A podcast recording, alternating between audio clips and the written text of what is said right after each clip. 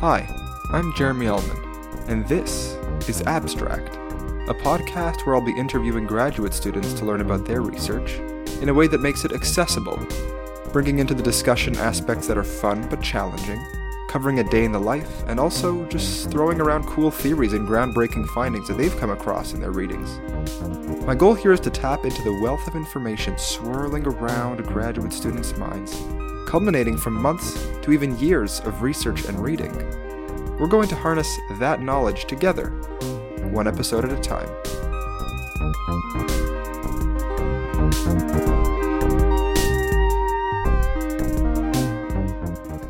Hey, this is episode 22 of Abstract. Thanks for joining us this week. Before we hop into things, here is a quick list of the kind of topics you can expect to hear about on today's episode. So, we focus on the recurring themes and motifs of brain volume and shape.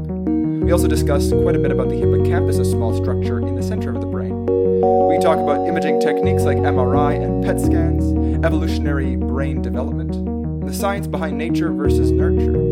This and much more on today's episode of Abstract, so let's get going.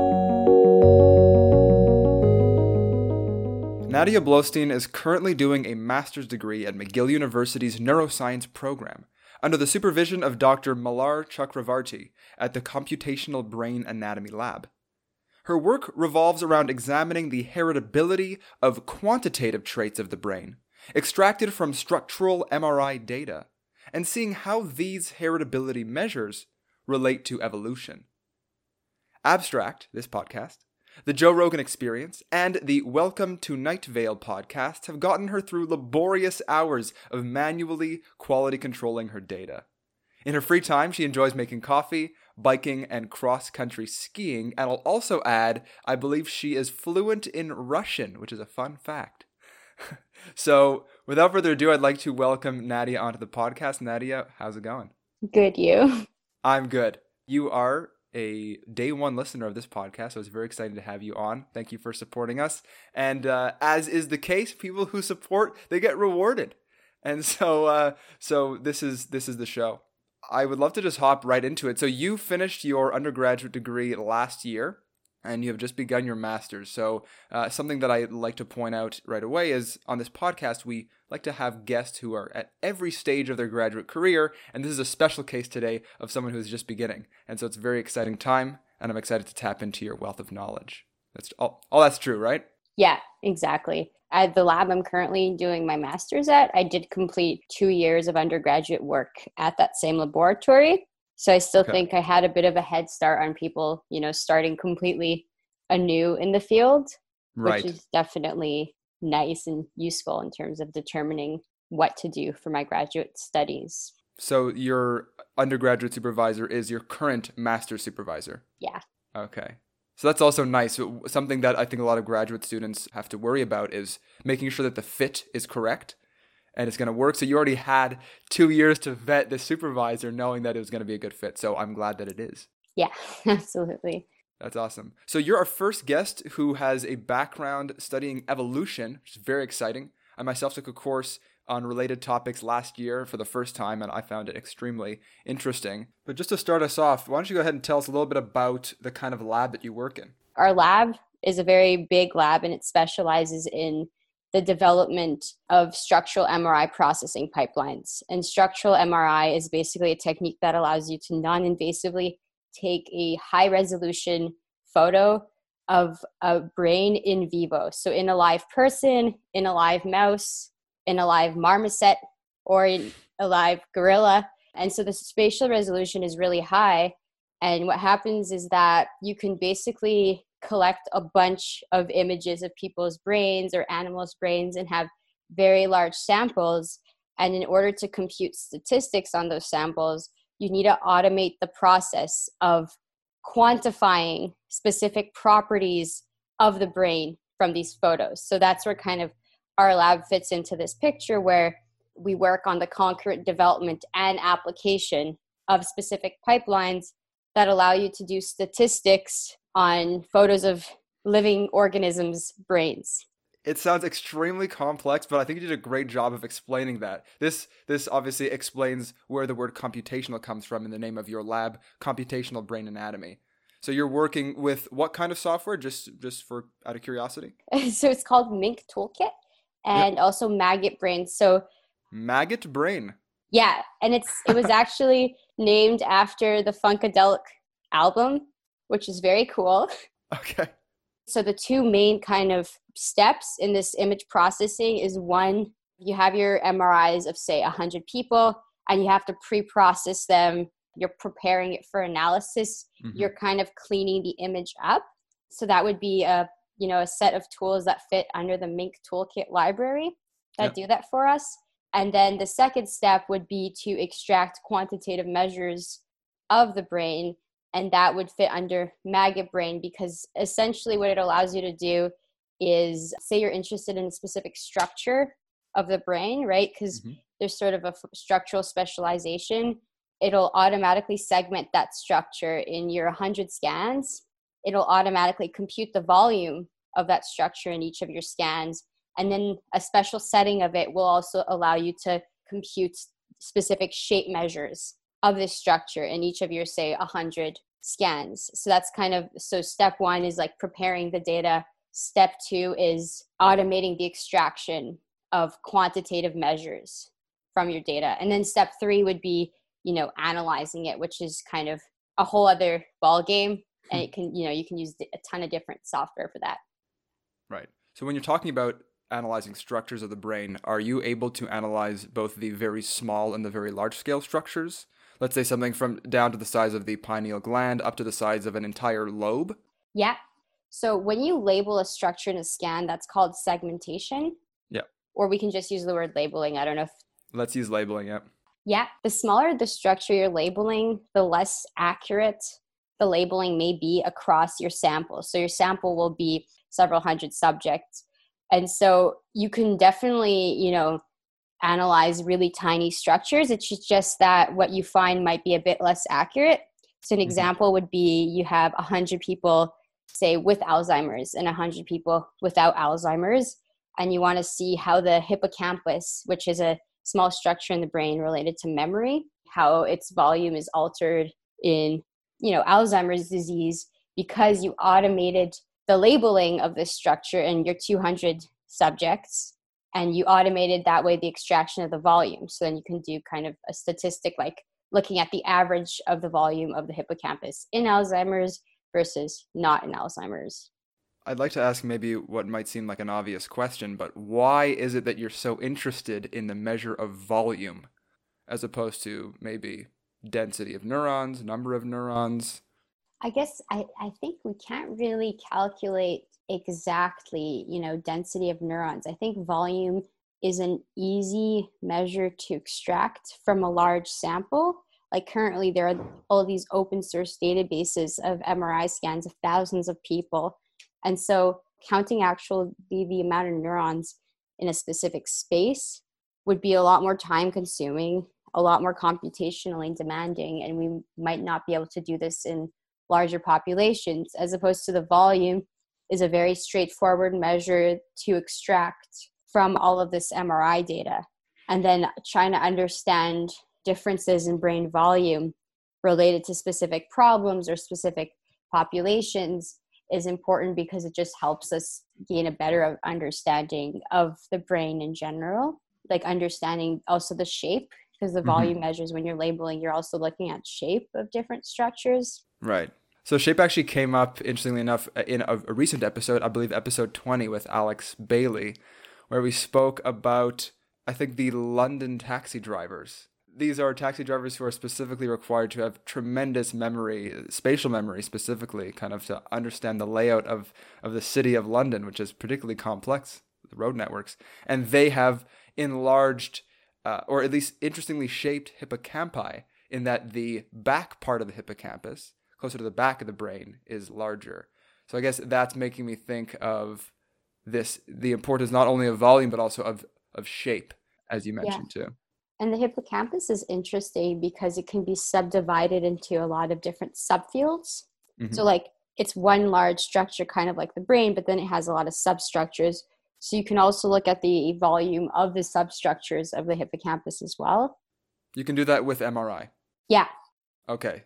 And what's interesting about shape also is that shape can be very spatially localized. So you can have a very good spatial resolution. And that kind of allows you to converge more and more with what you know about the brain on a cellular level as well. Like the long term goal would be maybe like, oh, if this part of the shape of the brain sort of shrinks, maybe it's because we know from this previous study that the types of cells in this part of the brain are more dense. So that would explain why the shape caves in more. So that mm-hmm. would be another example of why you'd want to look at shape.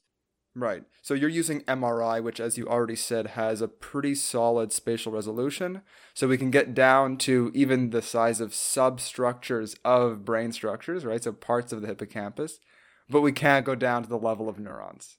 That's beyond that's beyond the utility of MRI. And it's also kind of a proxy measure, right? All it does is you're imaging white matter versus gray matter. What's gray matter versus white matter, by the way? Yeah, so gray gray matter would be the cell bodies, so the and cell spines, and then white matter would be axons, and axons are the pathways by which cells kind of communicate with each other. Mm-hmm. Uh, so I don't have the physics background to fully understand like exactly all the intricacies of how an MRI works, but basically what it does is that when you go into an MRI machine, it sends one giant magnetic field through your body. I guess through your body, it's completely harmless, but it basically aligns all the hydrogen atoms in your in your head in the same direction. And this once again has literally no effect on you or your health. And then what it does is that it sends another pulse that can be kind of perpendicular to the fir- original magnetic field but you keep the um, original magnetic field going and then the pulse is very is transient. So what it does is that it, so all the hydrogen atoms in your brain were aligned in the same direction. The pulse kind of destabilizes them and then they all have to realign again right with the magnetic field. And the speed basically at which they realign in the magnetic field depends on the hydrogen density in each specific voxel. So this kind of allows you to get that image and then you're basically just looking at the alignment of hydrogen atoms we have a real treat today not going to give anything away. We have a special guest. You might remember him from episode 6 i'll let him take it away. Hi this is michael smilovich and i'll be reading one of my poems from the collection obscurity squared a series of neuroscience inspired poems from 2017 a simpler time. This is 1.5 on the mere exposure effect. Feathers blast through seasoned axons, a stallion stranded at sea might recall. Bound to sound by ancient wiring, rooted in process and taught wherewithal. Tickled in tandem, these regions erupt, and sweet recognition oozes liqueur. Our basket of eggs afloat in the fluid, as gentle as plastic while still immature. This fragile box in which fleeting sensation is bolstered each time it is merely exposed. From today to day to day acquiring, audibles entered and blueprints imposed. The Volta may drag us, screaming, teeth clenched upon rusted hooks, which pierce the gleaming pockets of our whistle prone cavities. Or rather, tonal shades may soft approach, that grace the outskirts, obscure but ripe, we float with easy coached integrity, nodding along, branded by waves. Burned deep, enduring, there is no difference, since ears have no eyelids, pried open and bare. Thank you, Michael. And now back to the episode. So yeah, so this isn't the first time that MRI has come up, and it, it is it is definitely a very complex imaging technique, I guess we can call it. I'm curious to know if there is this limitation on the even very powerful spatial resolution of MRI. Do you work in conjunction with other labs that use different kinds of imaging techniques to kind of overlap and join the benefits, I guess, of using MRI versus something that has maybe even a higher spatial resolution or maybe a temporal resolution? Well, so so the thing is, so currently, like what I do is more the analysis of this data so i'm not really an expert of like image acquisition right mm-hmm. there, but we do have people in the lab working on the phys like specifically how you modify the machines and what kind of other techniques you can use to improve your images but from what i know i think structural mri is pretty much the basis of like most imaging techniques. So say there was talk about fMRI, right, which image is the blood oxygenation levels in your brain as a function of time to see what regions are active when. The thing is, usually you kind of superimpose that upon a structural MRI scan to get a good spatial idea of where these fluctuations are happening. Mm, Another okay. example would be PET imaging, where you have something called, I don't know if this is too much detail, but it's kind of interesting a, a radioligand. So you design a molecule that binds a specific molecule that you're looking for in your brain. It's called a ligand. And it's called a radioligand because what happens is that when you inject the radioligand into your blood, it enters your brain, and every time it binds the molecule that you're interested in, it emits a radioactive signal that's then captured by the machine of the like PET scanning machine, basically.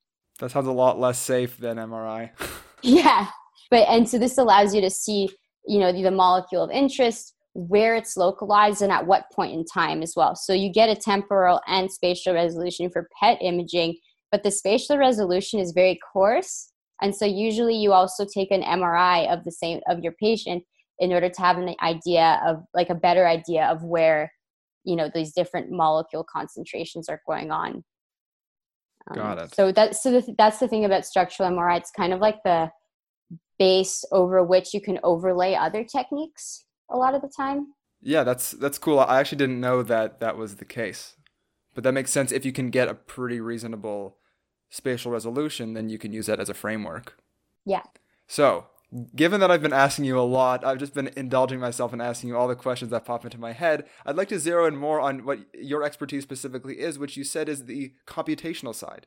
Throughout my undergrad, I, what I was looking at was the heritability of different traits extracted from brain MRIs. To tie this in with evolution, like it requires a bit more background building, I think. But basically, so heritability is defined as the proportion of the variation of a trait that's attributable to genetic effects as opposed to environmental effects.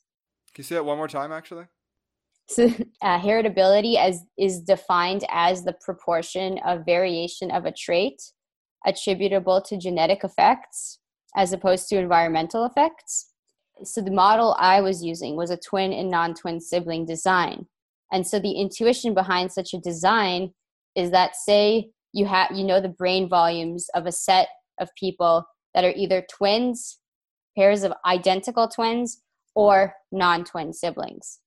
So identical twins on average share 100% of the same genes non identical twins on average share 50% of their genes. And so, if you look at the total brain volume of the identical twins and see that it's a lot more similar than the total brain volume between two non twin siblings, you can then assume that genetic effects are important in controlling brain volume. Mm-hmm. But if, say, you know, you compare the total brain volume in two twins and they differ just as much as the brain volume within a pair of non twin siblings, that would mean that maybe genetics are not that important in controlling total brain volume. So, if we really want to just dial this into like the most general uh, single sentence, this is basically a discussion of nature versus nurture, right? Yeah, exactly. It's like a quantification okay. of it. Perfect. Yeah, we're getting to like the the science behind nature versus nurture here, talking about specifically brain volume. Yeah. Right. My me and my sibling, whether or not we share all of our genetics or just a part, have grown up in the same environment, and so that's a constant that you can control for. Yeah. Right. The only thing I guess that's not taken into account there is the differences in the environments between pairs of children, right? Every pair of children is going to have a different environment. So how do you how do you reconcile that? I was reading this. I mean, this isn't part of my work, but I was reading a bunch of research done on twins that grew up in separate environments completely, and yeah. turns out identical twins, and turns out that they were like uncannily similar. And I don't know if these are specific outlier anecdotes. Like I, I, I haven't looked at actual research papers on this. I've read it about it in books, but in general, I guess it shows that genetics are important in determining brain volume. But to to answer your question of parsing whether you know unique versus shared environment in twins or even siblings uh, is that the model basically accounts for that what I'm curious to know is what are the parameters that go into the model that you use in your statistical analysis? Are there specific parameters that you could pinpoint? Unique environment, shared environment, and additive genetic effects. Those are basically the three parameters you're optimizing for, right? Perfect. Yeah. Because what you're talking about right now is your is the model you worked with in your undergrad, right? Yeah. Yeah. Yeah. Okay. So you're not just doing research on humans, right? You have found MRI scans of lots of different kinds of species, right? Yeah. So be, basically, throughout my undergrad, what I did is I was quantifying nature versus nurture in three subcortical structures of the human. And now, what I'd like to do is basically compare the heritability to the evolution of these structures.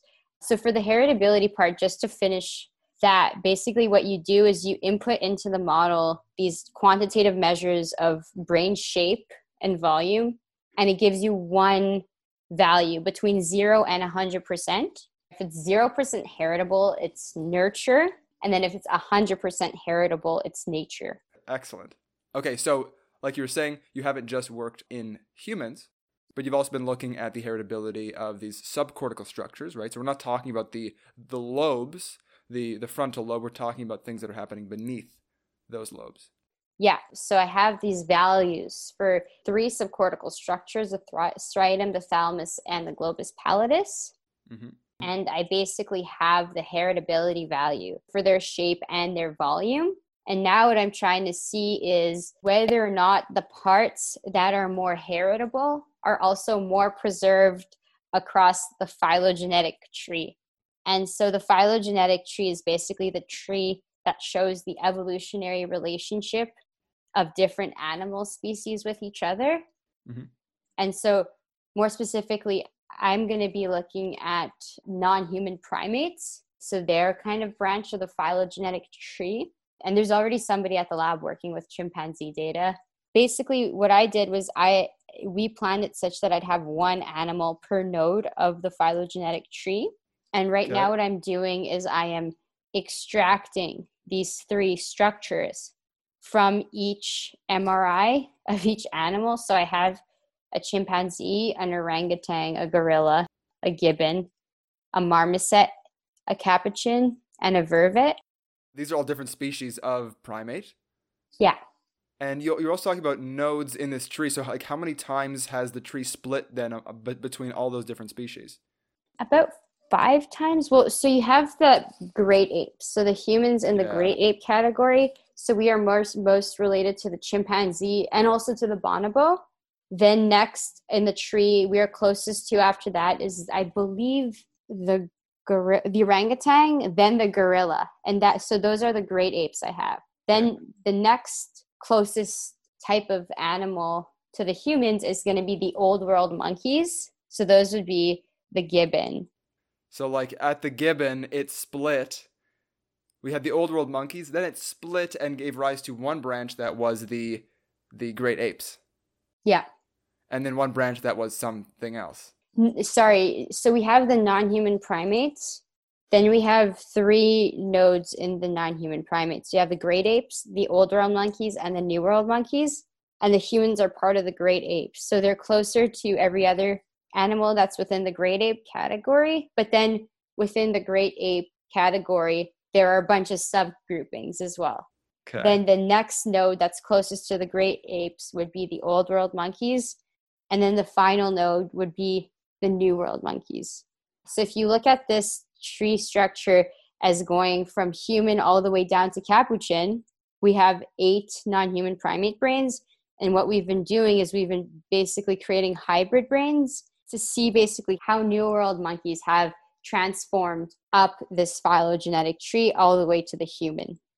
Okay, so we can really think of just one part of the tree as this extension that has kind of this linear progression upwards from the New World to the Old World to the Great Apes. Yeah.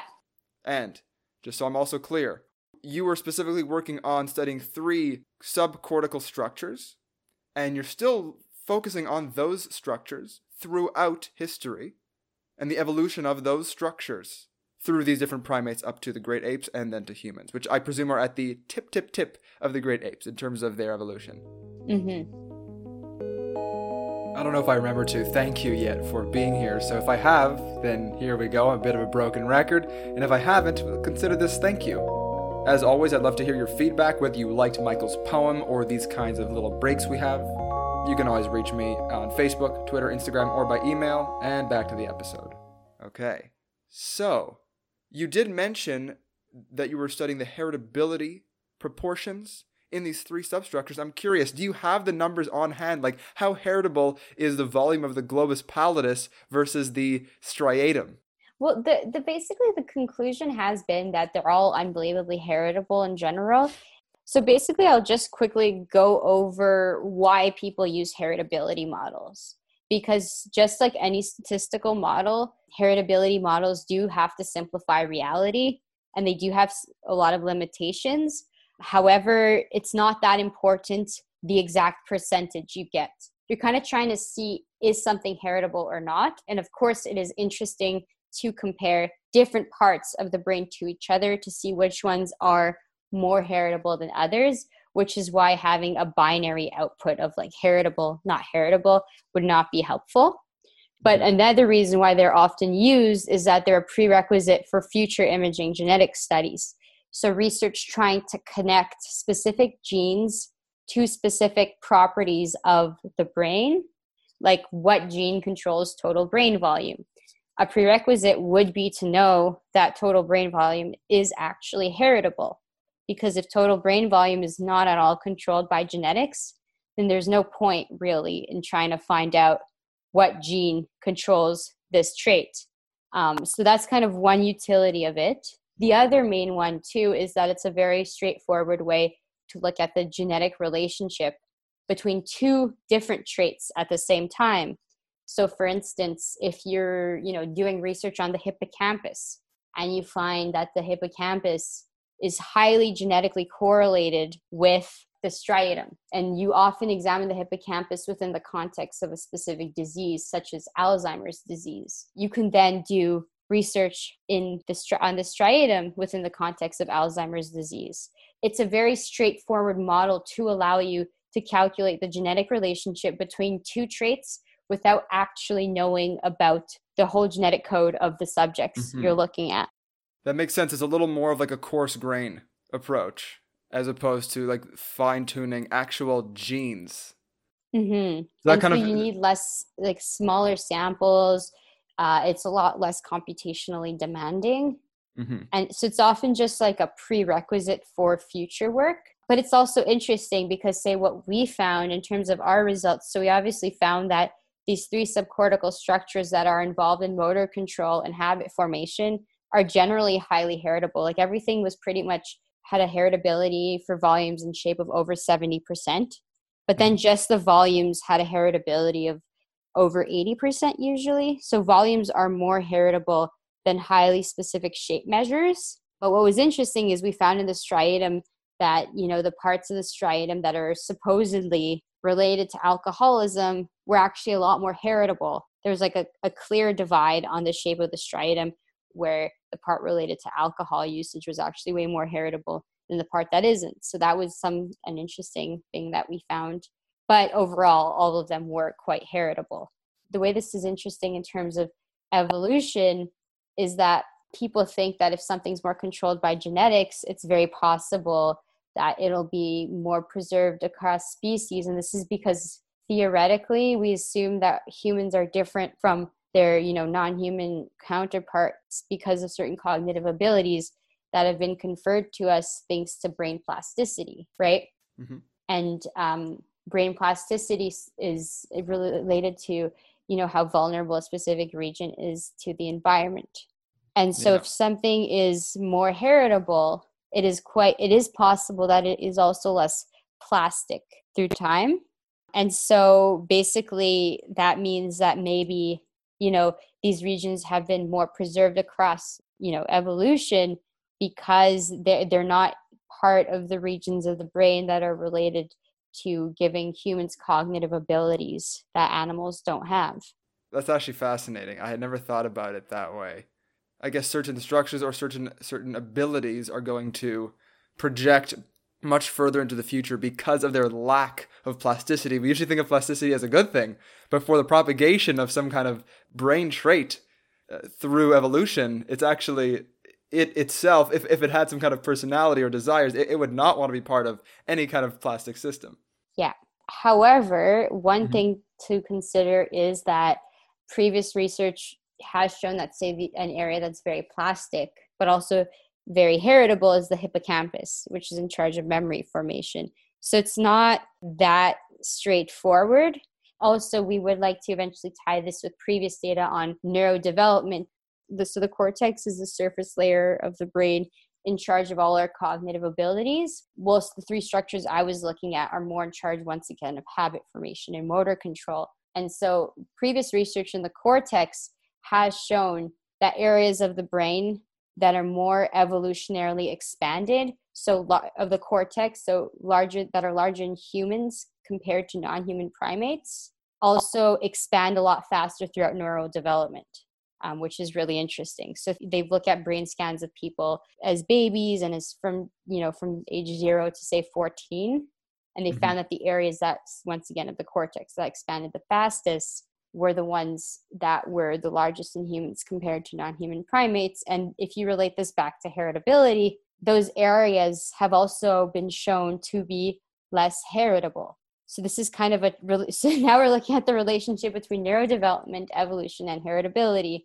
And so for for my masters i'm curious to see if this like relationship is preserved in the subcortex. Okay. Would you see the same rapid increase in subcortical structural size in the same way that you see that rapid increase in the cortex, like from 0 to 14 years of age? Or is a baby born with a hippocampus that's approximately the same size as it will be for the rest of life? How does the growth occur? I guess because the hippocampus is a very special structure. We have a few people at our lab also that are kind of experts on the hippocampus. So that's kind of a I'm a bit less familiar, but mm-hmm. so it is very plastic though, and it is in charge of learning and memory, and it is known to be altered in Alzheimer's disease. That's pretty much the extent of what I know about the hippocampus. Um, the subcortical structures, there was a really cool study done on the neurodevelopment of their shape and size. And I know that it, the volume peaks at about like 12, I think, for girls and about 14 for boys. And then it sort of slightly seems to go down a little bit, the volume. So they definitely do change throughout neurodevelopment for sure. Like you're not born with a striatum that's like a specific size and then it remains that size throughout your you know childhood to teenagehood. Um, it definitely right. evolves especially with hormones too. It's very different. There are huge sex differences in these structures throughout neurodevelopment as well. Cool. yeah we're i guess we're hoping that from this previous study we know in terms of shape which parts of these structures kind of expand a little bit faster what specific regions of them do. And so it'd be cool to connect that to evolution.